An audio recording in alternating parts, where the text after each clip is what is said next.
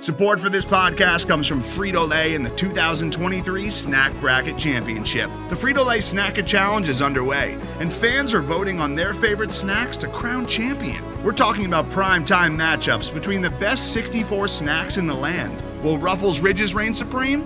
Can Doritos defend their dynasty?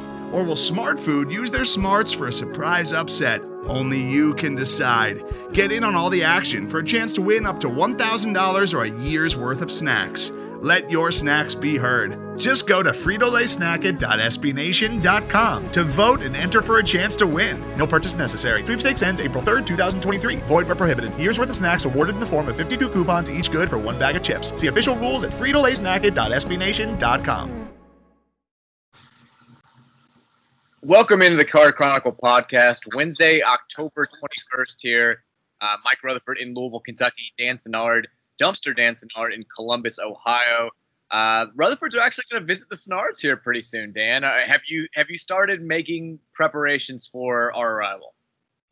I'm actually very nervous for this because I like when I moved. Of course, all my friends, including me at the time when I moved, kind of dog Columbus, Ohio.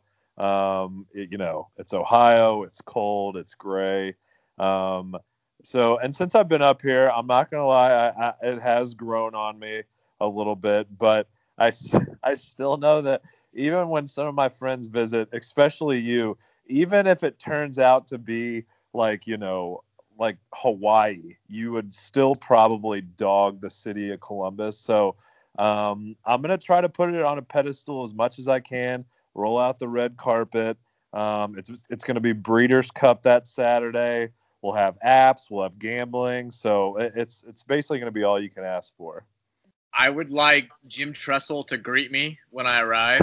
Um, I would like Maurice Clarett to drive me around when I'm there. I'd like an appearance by the Columbus Blue Jacket mascot at some point um, for a photo op. I, would enjoy that. I said when you moved away, because I was, I, I, I'm not a good friend. I'll fully admit that. I, I'm a good friend to the point where it benefits me, and I don't. I'm not happy for my friends when they move away because you moving was a bad thing for me. So I was against it. I swore that I would never ever go to Columbus to visit you, and the only reason I'm doing this is because our wives coordinated it. So I'm. I'm not exactly thrilled about it. I'm gonna have a good time, but I I fully plan on dogging on Columbus as much as I can while I'm there in front of both you, your wife, and your kids you're the thing like you're gonna come up here. I already know what's gonna happen. You're coming in like November when there's literally nothing going on. It's gonna be cold, and you're gonna walk out there and be like, "Oh my God, this place sucks." Like you got to come in the summer. We got the Memorial Tournament. We got you know places to go. Uh, but yeah, I mean, I wouldn't get my expectations up too much. I'm sure they're not. But we have we do have to say even though I, I've visited Columbus a lot since my wife was from here and I live here for two years, I have still never been to an Ohio State football game, which cannot be the. how do I phrase this? You have been and I haven't. I have, and it was actually awesome. Um, I went to, and you can find this clip on YouTube if you don't remember it. It was, I guess, 10 years ago. Uh, Mary has family in Columbus, and we went up to visit them, and we went to the Ohio State versus Ohio game and it was the game that the only reason you might remember this game is because the Ohio mascot attacked Brutus the Buckeye before the game. and it was the kid who said he'd been planning this for like four years. He uh, signed up to be the mascot or to be a, a, cheerleader, whatever the process was, when he was a freshman, with the sole purpose of he circled the game in 2010 on the calendar and said, That's when I'm going to attack Brutus Buckeye he actually failed out of Ohio and had to go to like a different school, and they somehow still let him be the mascot. I don't know what happened, but it happened like right in front of us. Like he attacked Brutus, tried to rip his head off, and like everybody's kind of laughing. And I look over at Mary and I'm like, I don't think that this is planned. Like I, I don't, I don't think this was something that was talked about beforehand. And then he goes back after him, like tackles his ass, like throws a haymaker, and I'm like, oh yeah, this is definitely. And people are booing him. It was great. Uh, Ohio State won, I think, like 49 to nothing, but that was the only memorable moment. But yeah, I enjoyed my one time in Columbus. But early November in Ohio, look, I went to Dayton for two years. I, I got my fair share of cold Dayton, Ohio weather. I'm I, I fully plan on just ripping Columbus a new one for two days. I'm excited about it. Yeah, it should be fun. Now let me ask, and not to get too off topic, I'm guessing you tailgated for the Ohio State game, correct? We did. We actually one of her cousins lived uh, at the time really close to the stadium, so we just kind of we drank over there for a little bit, and then went to um, a couple of the bars like right next to the stadium where everybody goes, and it was fun. Yeah, and, and the reason I'm bringing this up is my wife drags me to you know a Michigan game usually once a year, and we tailgate um, right outside the big house, like on a golf course. I've been to tailgating Ohio State, and I mean, you and I, we love tailgating at, at Cardinal Stadium. Um, but my God, do we have a long way to go in the tailgating department if we ever want to reach some of these top level schools? I mean, a tailgate's as fun as you make it, but as far as like scenery and, and things to do, you know, having it in the middle of a parking lot, it, it just doesn't really hit the same as some of these other schools. It's a little bit different. Uh, it, it's a little bit different. The best part about um, the Ohio State game, um, we were another one of our friends, Mud, was actually up there that weekend too, and he was hanging out with a, a, friend whose dad used to be the quarterbacks coach at Ohio State, and she was a cheerleader and she knew everybody. Terrelle Pryor pulls up in front of a very crowded bar after the game, and like this, I, I mean, I don't even remember what car it was, but it was a car that I will never be able to afford, and the, the girl that we're with who knows him is like Terrelle, like how, how'd you get that car? And he's like ah, and just like drives away, like laughs away. And everybody just starts laughing. I'm like, they're not even trying to hide anything here. Like this place is just completely corrupt. But what are you gonna do? Uh, go Bucks. Big Ten football. Yeah. Um, Louisville football also back. We're going to talk a lot about the Notre Dame game today and just kind of where we are uh, overall. Before we get into the the ins and the outs of what we saw Saturday in maybe the fastest college football game ever played, uh, just sort of a broad conversation. Louisville now is one and four overall, zero oh and four in the ACC. This is a team that had, you know, a little bit of top 25 buzz going into the year. They were picked to finish fourth out of 15 teams in the ACC. There's no way to describe the first month and a half of the season as anything other than a disappointment. But I feel like Louisville fans are kind of in a weird place with this. It, it doesn't feel like a a normal collective reaction that we would have with this situation. That like there's there hasn't been a whole lot of just extreme anger. There hasn't been a whole lot of criticism uh, criticism set in the direction of Scott Satterfield or the coaching staff or even the players in particular. And I think it's just it's also there's not any of the like well it's basketball season kind of what we grew up with when the football team would lose a couple of games early. Everyone just shifted their focus uh, to, to basketball. There hasn't been a whole lot of that either. I just think there's kind of a a weird malaise uh, within the, the fan base that is sort of indicative of where we all are as a as a country, maybe even like the, the entire world. Just everybody's just so overwhelmed with, with, everything going on and has been for so long. It's hard to get overly worked up uh, about sports. And, I don't know if that I know I'm not speaking for everybody. I don't want to throw a blanket over everybody listening to this. Like I watched the game on Saturday. I've watched every game and I get super super frustrated, but it just feels a, a little bit different. It doesn't just stick in my mind as much as it would during an ordinary season. It just kind of feels like I don't know. It's not a fake season, but it, it definitely it, it's impossible to watch everything going on to look at college football and feel the same as you would, you know, five years ago, or hopefully if we can get back to normal five years in the future. I, I mean, am I alone? Do you kind of feel the same way where it's like this sucks? I'm mad about the season, but this whole season kind of feels not all that real anyway. I, I don't know. Yeah, no, I I I uh, I'm in somewhat agreement with you and I think there's a bunch of different factors of maybe why we're just kind of blah about how the season has has gone so far. Uh, I mean, first off, uh, when it comes to college football, like you said, after we lose some of these games in the past, like you said, it would kind of stick with me all day. I think about it at night. You know, it would it would stick with me all the way up until kickoff of maybe the next game. And honestly, I mean, it is really hard to get I, I do get you know excited to watch Louisville play, but just having these type of atmospheres um, that they play in, it's it's really hard to get juiced up. And um, I, I, just think college football, uh, uh, you know, a big part of it is the the experience, the you know the the sellout crowds, the tailgating, and everything like that.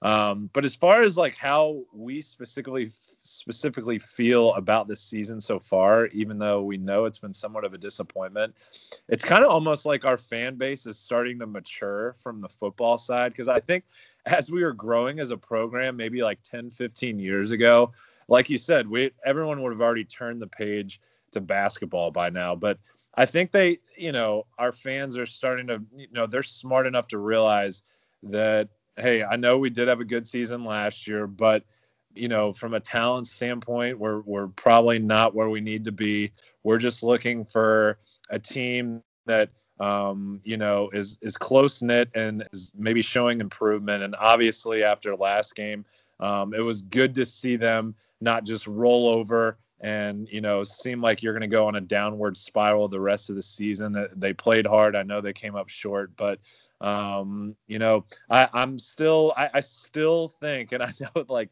I hate saying this like five games in when we're one and four, but I still think like we can have um, a nice end of the season here with what I saw on Saturday. But um, there, there's very little margin for error. But I was um, somewhat encouraged on Saturday.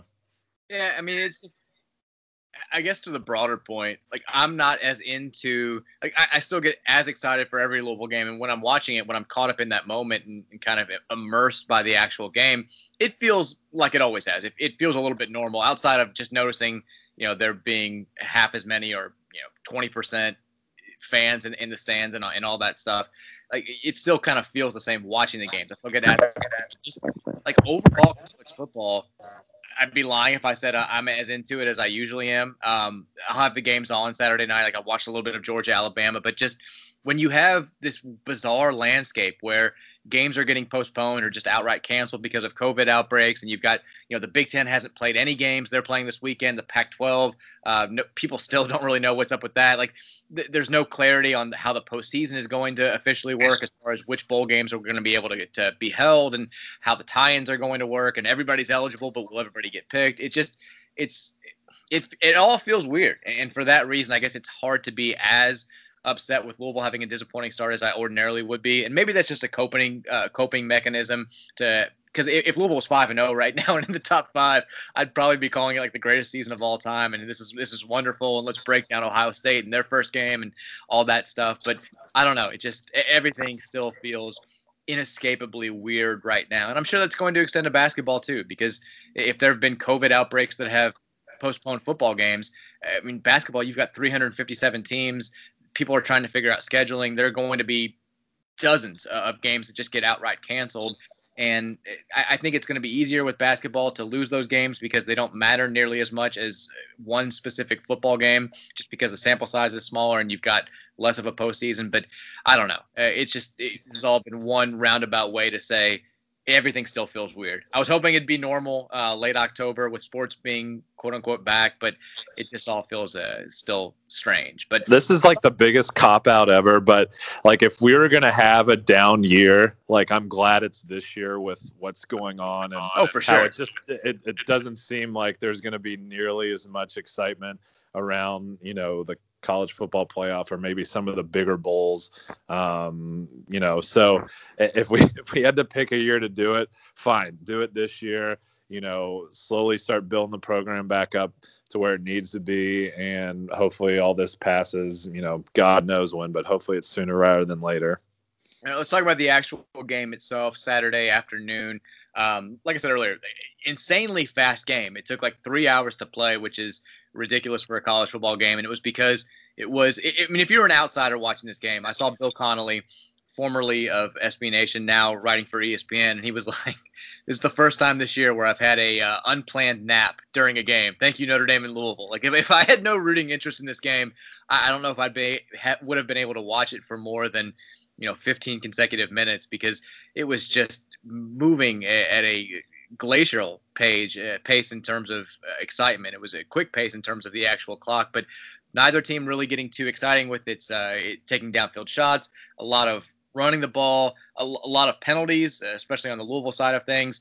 Uh, frustrating on a number of fronts for Louisville, but 12-7 the final score. I think Notre Dame finished with seven possessions and Louisville had six. Um, uh, it, it's just I want to I, I want to tackle the game by listing two positives and two negatives.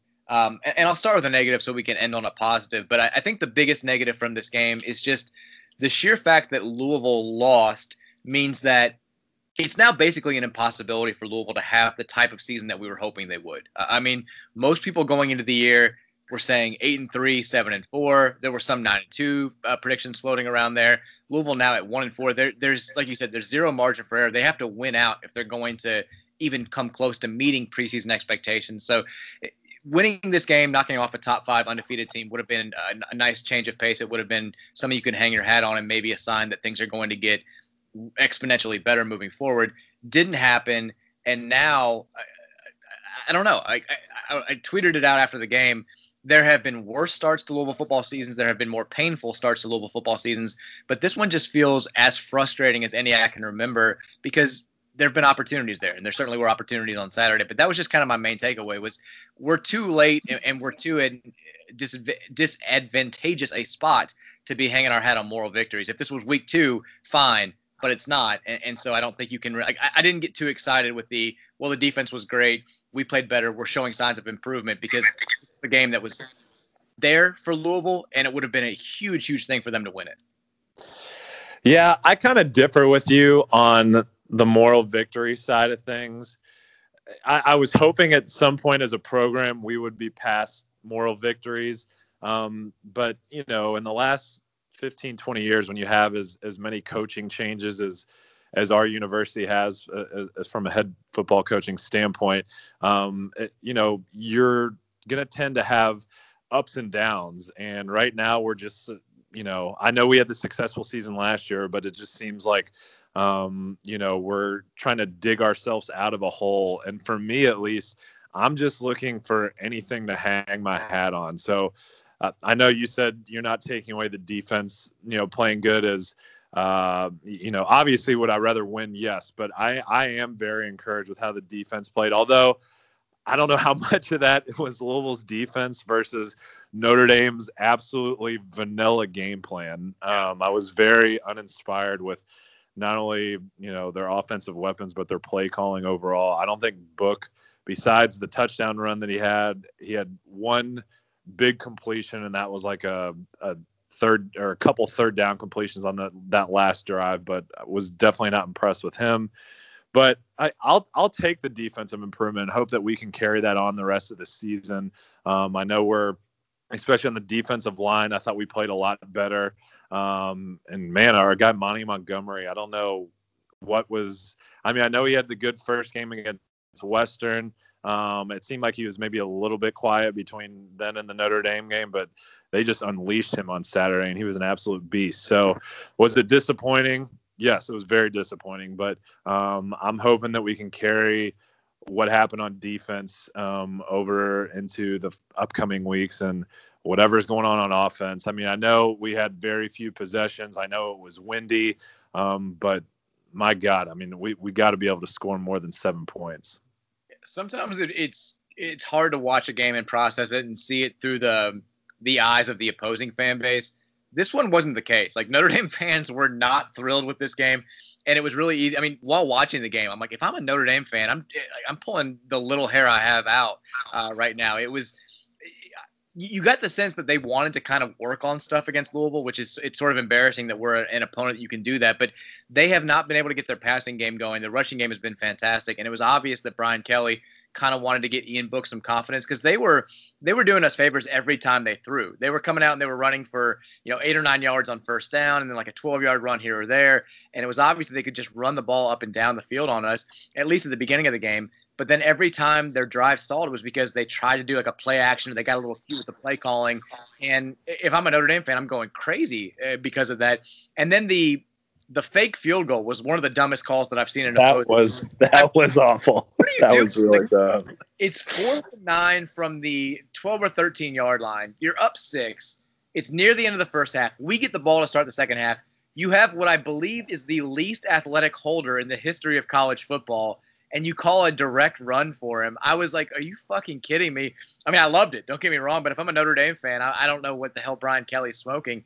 It was a really bizarre game plan for him. And and then at the end of the game, it kind of felt like a like like a pickup basketball game where you're playing against like a like a, a 10 year old and he's kind of like making too many outside shots. You're like, all right, I'm gonna I'm gonna end this thing down. I'm gonna use my foot height advantage and just back this kid down and make sure I don't have the embarrassment of losing. That's what Notre Dame did. They just started running the ball every play. We couldn't stop them on third down. and they had an eight minute drive to end the game. It was just like I know that people have said nationally this game was more about Notre Dame than it was about Louisville, and that's easy to understand. But it still felt I, I don't know like. Do you feel differently about Notre Dame now and their chances of making the college football playoff and competing with uh, Clemson to win the ACC than you did going into last weekend? Oh, 100%. I mean, it, it, you know, I know football is a week to week thing, and maybe they just had a bad Saturday, but I, they they showed me nothing that says that they can compete um, in the upper echelon of some of the top teams. I mean, God, that game was right there for the taking. I mean, I, there's three three things that stick out in my mind that I just kind of kept me up at night. One, and I know he's a true freshman and he's played well, but I mean, our guy Renato Brown, these these personal fouls yeah. are killing us, yeah. buddy. I mean, they just can't happen. I mean, that was we were. It seemed like we were finally moving the ball a little bit, and then I mean, and it Coach Satterfield too. Like he literally just shoves the dude who's standing there right in front of the official five seconds after the action has stopped. I was like, what the fuck are you doing? I know, God, it was, uh, and I know he had one the previous week at Georgia Tech, and I'm sure that Ledford and they're not going to put up with that shit. But that one hurt. The God, the touchdown scramble. Well, first we'll get to that second, but I mean the onside kick. We can talk about this. Yeah, let's do that. I it. mean, God, it, I I mean to come up with like the most obscure find on a replay review, like and. I, I do. I mean, people were bitching about Tirico and Dungy. Like, I think they're actually pretty good. I mean, um, you know, I, I think it's hard to find a lot more or announcers that are more prepared than those two guys, but they failed to mention, you know, hey, you can't be blocking 10 yards before the kick. And honestly, I was just looking to see if the ball went 10 yards. So when they called that, I, wanted to be so pissed, and I was like, wait a second, is that? I think that might be right, but god damn it. Um, I mean that one, God, that hurt so bad. But what a what a call by by Scott. I swear I like stood up. I was like, Scott, you son of a bitch. Because I, I totally did not expect that at all. Who's the wild man now? That's uh, exactly what I was thinking. Shout to Favreau. Um, it, like the, the worst part about that was nobody saw that coming. Like usually when there's a, a big overturn on a replay, like everybody's watching the game and everybody kind of tweets out the same thing and they're like, oh, I don't know, like that may have been I felt like nobody even knew this was a reviewable thing. I don't think many people knew it was a rule. And so, like, when they came, like, everybody's like just looking to make sure that the ball went 10 yards, that it didn't touch any of the Louisville players before it did. And so we're watching this and we're like, all right, our ball. Like, I'm, I'm already thinking, like, here we go. We got all the momentum. And when they reverse it because of that rule, it's just such so deflating because nobody saw it coming. And I couldn't help but think about I saw all the West Virginia sites were celebrating the 15 year anniversary of the um, the 46-44 2005 win over us um, back in Morgantown, our first year in the Big East. And remember, we got fucked by by basically them not enforcing that rule. West Virginia did that onside kick where they kicked it straight up in the air, and they like drilled our guy and the Big East had to write us a letter of apology the week after because there's a rule, you know, you can't block down 10 yards downfield before 10 yards, and you also have to give the guy room to catch the ball. You can't hit him before he has a chance to field the, the ball. And so it was kind of like the same rule then that we didn't get the benefit of that fucked us here. And it was just so, so deflating. And you knew right away that, like, this was going to be the thing that we all look back on. Like, right when that moment happened, I'm like, I hope I'm wrong, but I feel like we're going to lose a close game and we're all going to look back at this call and say that was the difference. And sure enough, uh, I mean, who knows what would have happened, but it certainly felt like momentum definitely swung right there. And there were a couple of other calls that just, uh, again, I'm not going to blame it all on the officials, but it, there was a home whistle at Notre Dame Stadium. What are you going to do? I mean, they, every run replay I saw, I was like, all right, well, we're getting held again. I guess every time. Call anything. it was it was truly staggering. I was like, I mean, I guess good for Notre Dame, you know, to to, to you know harp on their O lineman to do this. If they're not going to get flagged, I'd be doing the same thing. But like, my God, it seemed like every one of our D linemen was like trying to pull away for a tackle, and they were just stuck there. I was like, well, I guess we're just gonna have to do this shit all day. But I mean, like I said, I was really happy with the defense. The the one thing that stood out to me was it just seemed like we were running through every ball carrier. Like every tackle, we were running through the ball carrier. Unlike past weeks where it seemed like we would like break down in front of a ball carrier and either be juked or they would just run right around us. And the only time it seemed like all game where we didn't run through it was on that scramble by Ian Book into the end zone where Chandler Jones just kind of broke down right in front of him and and Ian Book just sidestepped him right into the end zone. But I mean, I'm not I'm not going to get mad at anybody on the defense. They played good overall, and I mean the offense they they just didn't really have a lot of possessions. They didn't really throw the ball downfield. Notre Dame held Javian in check pretty much. I think he had like 51 yards. Just you know a very you know vanilla performance. They had the one good drive that you know seemed like everything was clicking, but I don't really know. We, we just couldn't get it done. Yeah, so I said we're to do two positives, two negatives. That was kind of we sort of jumped around the first negative there. I think the the first positive though is the Louisville defense, no question about it. And like, like I said at the beginning, like I'm not.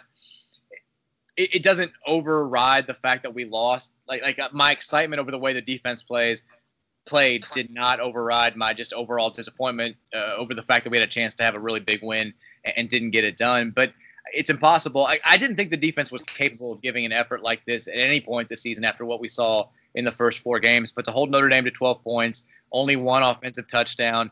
Um, you mentioned Monty Montgomery. He was fantastic. He's now in the top 10 nationally in sacks. He had 13 total tackles in this game.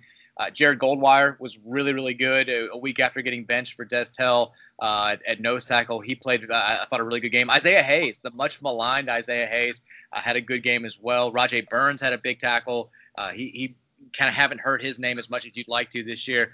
But I guess the question for the defense moving forward is was this more about the things that we talked about with Notre Dame, the vanilla play calling, maybe trying to get their their passing game going a little bit more, or is this it's obviously a step in the right direction for the defense, but how much should we read into it, given that Notre Dame kind of had a, I don't want to say off game, but just didn't do the types of things that we expected them to do against Louisville? Uh, I mean, how big of a deal is this for the defense in your eyes?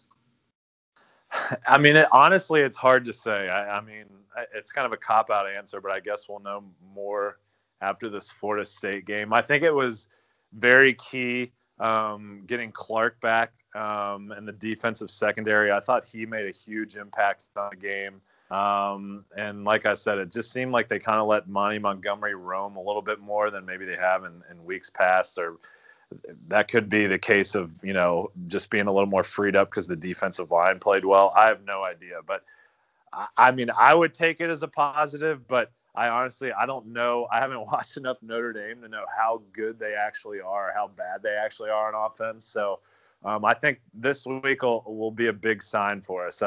Um, and we'll get to Florida State at some point, but uh, I, I, saw that we were favored by nine uh, as the opening line, which shocked me. But um, I think it's come way down since then. But yeah. we'll we'll, uh, we'll we'll see, you know, on Saturday just how much this performance carries over. I hope that we continue to let kind of like use Monty Montgomery the same way that we did on Saturday because I, I, think it's telling that you've had a couple of former players that are active on Twitter now. Gigi Robinson is the first one I saw, who I, I, I guess it was during the Miami game in Week Two, who was like, Monty Montgomery's our best defensive player. We got to do more with him. Like he, he can't be on the bench. He, he needs to be starting out there. And I, I know that he has still hasn't been uh, starting every week, but he's I guess you're seeing the defensive staff find better ways to use him and that was fully evident on Saturday against Notre Dame because he was, uh, without I think any question, the best defensive performer for the Cards. We've got one more negative and one more positive to get to. Before we do all that stuff, got to tell you guys about our first official sponsor, Home Field Apparel. If you missed it over the weekend, they dropped their new line of U of L stuff. It's their first line of U of L stuff. It's fantastic gear. And I'm excited about Home Field Apparel being a sponsor uh, of us because – it's the first time that I've ever endorsed a product that I used before they, they approached me about anything or approached a radio station about anything.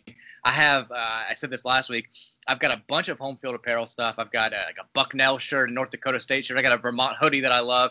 Uh, and I would keep have kept buying their stuff if they never launched a Louisville line or never partnered with us. But I'm going to buy even more now that they've got U of L gear going on. If you haven't checked it out, go to homefieldapparel.com. Look at the Louisville stuff. They've got these really cool retro designs. The shirts are really soft. They don't shrink in the dryer. They've got hoodies. They've got ordinary uh, ordinary sweatshirts. And if you want to buy in bulk, I suggest you do that because for your first purchase at Home Field Apparel, you can get 20% off by using the promo code Card Chronicle when you check out. It's all one word. Uh, Card Chronicle. I know it's a little bit hard to spell there at the end there. C H R O N I C L E. Uh, use that. Get 20% off your first purchase. Uh, share the share the word out there. Home Field Apparel, unique vintage collegiate apparel on the most comfortable tees and hoodies you'll ever wear. Shout out to Home Field Apparel. We're sponsored, Dan. How do you feel about that? That's awesome, and the fact that it. I mean, I absolutely love wearing college apparel, like even if it's not my actual college team. Me and you did it kind of all growing up through uh, I mean, we still do it, but you know, yeah. we we definitely like in college and stuff. I I used to wear like a Colorado Buffs hat.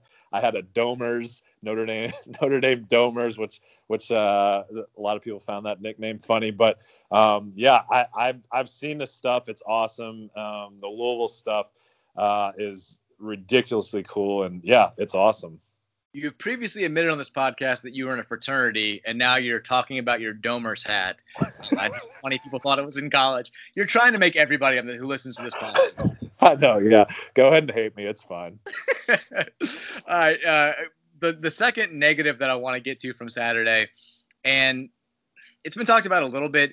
I, I just felt like and it's not specific to the Notre Dame Notre Dame game entirely, but our play calling has been too predictable this year, and it was too predictable on Saturday. And I, I, think it was one of the biggest assets we had a year ago was it never seemed like opposing defenses had a great idea of what we were going to do on first down or, or third and short. It seemed like we were always keeping a, opposing defenses off balance, and that hasn't been the case this year. I mean, first down, it seems like we're always running off tackle or inside tackle or you know straight handoff, and and just like that's not going to work against a team like Notre Dame. And then, you know, when we get down around the goal line, and it worked in this game, but we always run the same little fake handoff, throw to Marshon Ford play, and it just seems like the word's out. Maybe there's more film on Louisville than there was a year ago, and that's why you've seen defenses being or looking like they're more prepared. But I, I wish we would mix it up a little bit. I besides the the special teams fakes, the fake punt and the onside kick this week, there have been very few times where we've done something where I'm like, oh, that I was genuinely surprised. I didn't see that coming. The wheel route I thought was a great play um, to, to set up the only touchdown that we scored, but by and large, we have become too predictable on offense. And I think that's a big part of the reason why Malik Cunningham's numbers are, are, down significantly, why we're not putting as many points on the board as we thought we were going to be heading into the season.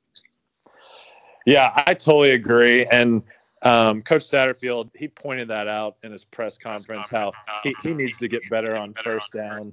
You know, when they're stacking the box, he just can't try to run it up there, even though that's kind of their MO. Um, they got to do a better job of mixing it up. And I, I know I, people are probably going to hate this reference, but like one of my favorite things, and I know this is a different sport and everything, but one of my favorite things um, when, when Rick Pitino coached at Louisville is he always kept me off balance whether like i had no idea what he was going to do from like a scheme standpoint and then even in his post game like i i never expected like what he was going to actually say like we would win like 71 to 40 and look dominating i'd be like oh man i can't wait to hear rick after the game he's going to like talk about how good the defense was and then he'd come on he'd be like well, if we play defense like that, we're going to be out in the first round. and I'm like, what? Like, I like totally, I'm like, what? I don't know what he's saying, but like, you know, I'm not saying I don't want Coach Satterfield to come out and admit his mistake that, hey, you know, I was too vanilla. I got to change things up. Like, I just sometimes I just feel like I know what he's gonna say or, or what he's thinking, and um, you know, I just I, I, would like to, like you said, I want him to, I want him to keep everyone off balance and um, just mix things up because right now everything's too predictable. I would love when Russ Smith would score like 35 points and be like, Angel Nunez won us the game, folks. like, exactly. Like it was my favorite thing. I miss it so much. Like over three from the floor with two made free throws and one rebound. It's like Angel Nunez won us this game, guys. And we're like, what? What? Uh, yeah. God love the man. Um, no, I, am with you. But I, I, I, like that Scott Satterfield admits stuff like this. I, I like that he's open and upfront about it. It's one. It's been one of the more refreshing things about Scott Satterfield being here is you never feel like he's feeding you bullshit. Like when the team, I, will I'll never forget when they first started their uh, their initial spring practice session back in February two years ago, and he he would come on the radio and he, I mean, he wouldn't say like we fucking suck, but you could tell like he would use words that would be like well, we're not nearly as good as I expect a program uh, at this level to be. And he was just kind of shocked by it all and didn't mind saying it. You know, we got a whole lot of work to do, and the players are shell shocked and all that stuff. And I think him coming out and saying we got to do a better job of, of play calling on first down is a big deal. I mean, we've had, we've had way too many times not just on Saturday, but this entire season where it's been, you know, second and 11 or second and 12. And that was um, a, a, big problem when we would lose games under Bobby Petrino. It was a, we had, you know, false starts that would put us at first and 15, or we'd have um, a, a, backwards lateral that just didn't work, or, or some fluke play, attempted trick play that didn't work. And it wasn't an issue last year. It felt like we got big chunks on first and second downs, but uh, has not been working this year. Penalties definitely played a part in that as well. Malik Cunningham maybe not being quite as solid as he was a year ago has played a part in that, but that's got to get improved. Um, the second positive that I want to talk about, uh, I love the kicker James Turner being caught on on TV. multiple fuck yous. Don't know who he was talking to. Don't know what the context was but he came up short on a 52 yard field goal, his first miss of his college career. Somebody said something, and he was going to let him know about it. And he did the, uh, the he got the Luke Smith treatment from ESPN uh, back in the College World Series a couple years ago, where the camera just caught him in slow mo, dropping multiple f bombs. That's how I like my kickers, uh, Dan. I, I like my kickers doing that. Yeah, we've gone from like kind of what the fuck special teams to swaggy special teams like in just two weeks. Um, really have with the, with, with the new punter and and uh, yeah, Turner just obviously yeah. Anytime I mean you're a kicker and you get caught like with a slow mo like running your mouth um, that's just something that that kid can hang his hat on the rest of his career. He can play that for all of his friends for the next 20 years and be like, remember when I absolutely talked shit to Notre Dame and just jogged right off the field even though I missed it? I mean, it's yeah, it was his first miss of any sort. He hadn't missed an extra point, hadn't missed a field goal, and after his first miss, he has maybe his biggest highlight as a Cardinal. Just we're kind of becoming known for this. Just uh, open fuck yous on national TV by players that you. I mean, Luke Smith, God love him, he's a badass. He looks like he's you know a freshman in high school. Like does not he looks like Squints Palledorous. Like he does not look like a guy who should be saying fuck you to the entire dugout of the eventual national champions. And yet that's who he is. And then we have a kicker in arguably the most famous college football stadium against maybe the most famous college football program, just saying telling everybody to go fuck themselves. And I'm all for it. Why not? And to be honest, I know I know he missed it, but he, I mean, he obviously was inches away. He's had a great year for a first year oh, yeah. kicker, and I'm totally excited about just kind of having him, um, you know, as something you really don't have to worry about. Um, knock on wood, um, in years to come.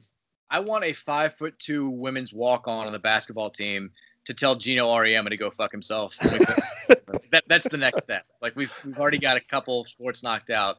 Now it's on Jeff Walz's team to get that job done. Um, speaking of basketball, have you seen the picture circulating this week of what I guess are going to be Louisville's uniforms this year. Um, you know, there have been some practice videos. Our guy Carlik Jones won the gold jersey for the first week of practice, and then Charles Minlend, the uh, other grad transfer from San, Francisco, from San Francisco, posted on his IG story yesterday.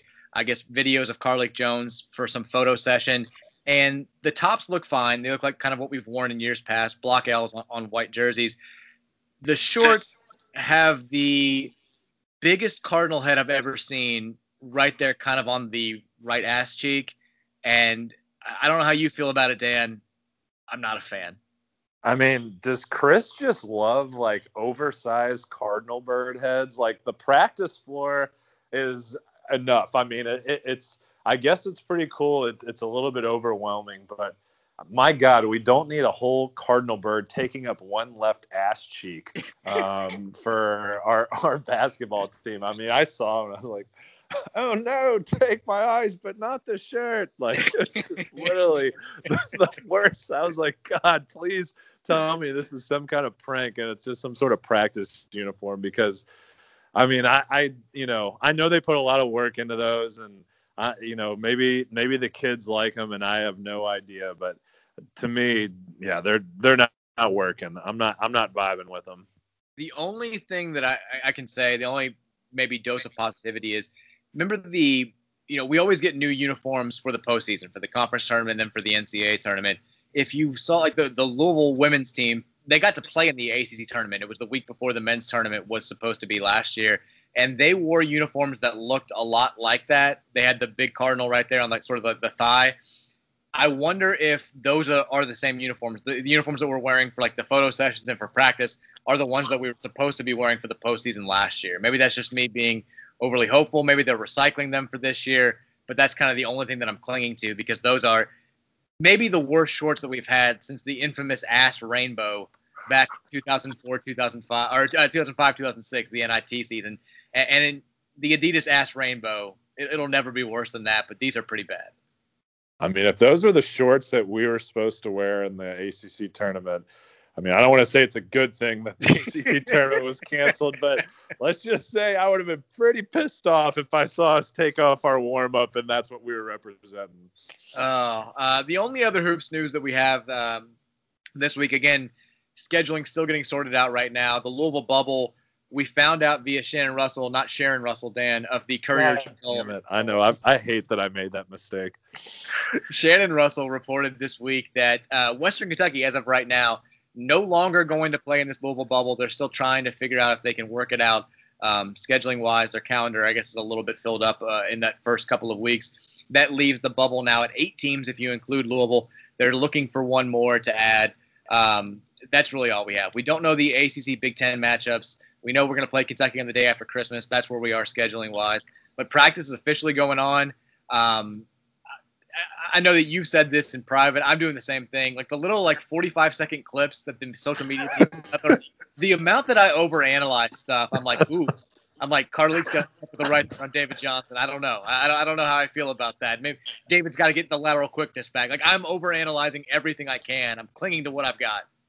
Uh, I mean, the fact that Carlik Jones already has the gold jersey, I'm like, all right, so we know he's first team All ACC, but is he an All American yet? I, I, I still need to see more, even though I've only seen like ten or, or like two five second clips of him. But I am just dying for any bits and pieces of Louisville basketball practice news I can get. So if there's any insiders out there, um, obviously, please tweet at me or Rana. I, I, need to know anything I can get my hands on um, coming into the upcoming season. Do we have a uh, Do you have a Dan in the dump story this week? Not a good one. I, and I got my first. I got my first win in our fantasy football league, so I'm not going to go winless. Um, so that's good. Now, and I hate. I, I don't want to be the guy that talks about fantasy, even though I'm doing it. Um, I'm in two leagues. My other league, I'm in first, and I went to bed Monday night as a uh, half point victor to stay in first place, and I woke up with an ESPN stat correction with a loss. Um, maybe the worst feeling you could possibly have. So I'd yeah. say that's my day of the dumps, but nobody nobody wants to hear about that. I like that. It's I've been on. I've had two games decided by stat corrections over the years. Won one, lost the other one, and uh, both times it feels weird, but losing certainly way, way worse. Uh, we got a new review to read here. Again, if you haven't subscribed to the pod yet, please do so wherever you can listen to podcasts and give us a, uh, a five star rating if you can. If you want to write a review where you can say whatever you want, we're probably going to read that on the podcast. And our, our, new review for this week, this is one of the best ones we've ever got. I think you agree with this. Uh, the headline, the title of the comment is "Ears bleeding, but it's okay!" Exclamation point. So we're already off to a great start. Um, Uh, I'm laughing already.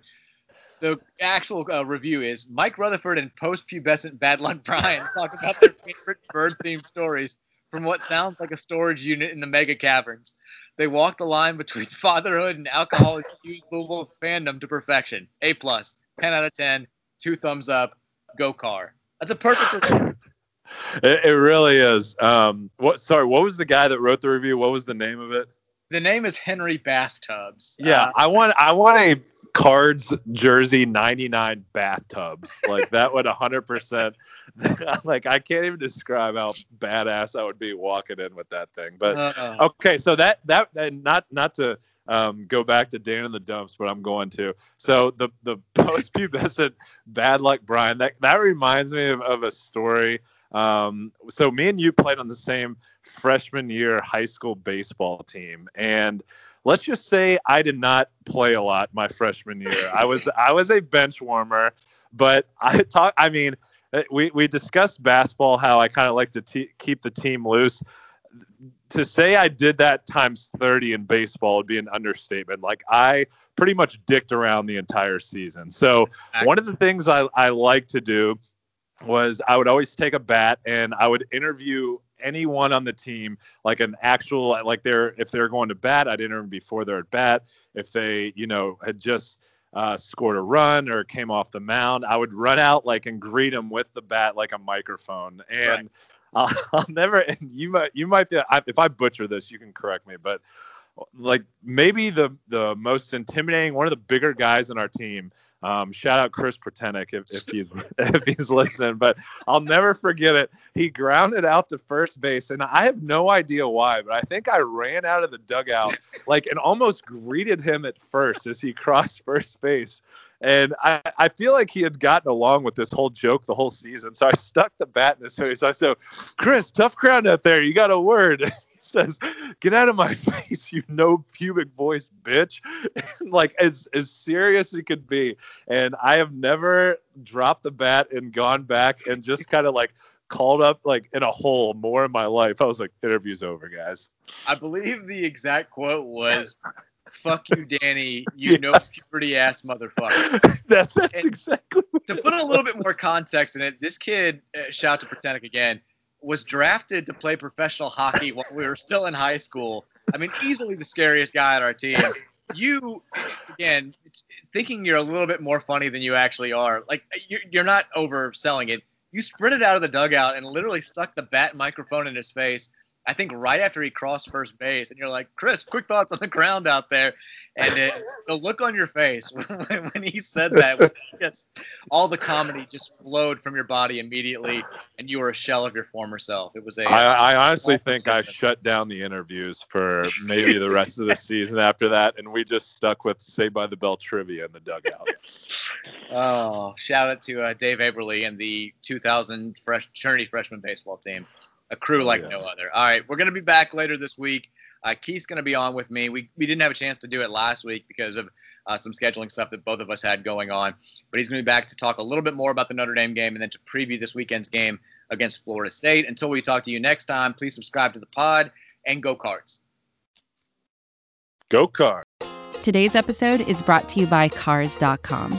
With over 2 million vehicles and 50,000 more added every day, Cars.com will match you with the perfect car for you, your budget, your life, your style. And if you're ready to say goodbye to your current car, Cars.com will get you an instant offer to cash it in. Just start by entering your license plate and get matched with a local dealer who will write you the check. So whether you're looking to buy or sell, just go to Cars.com. It's magical.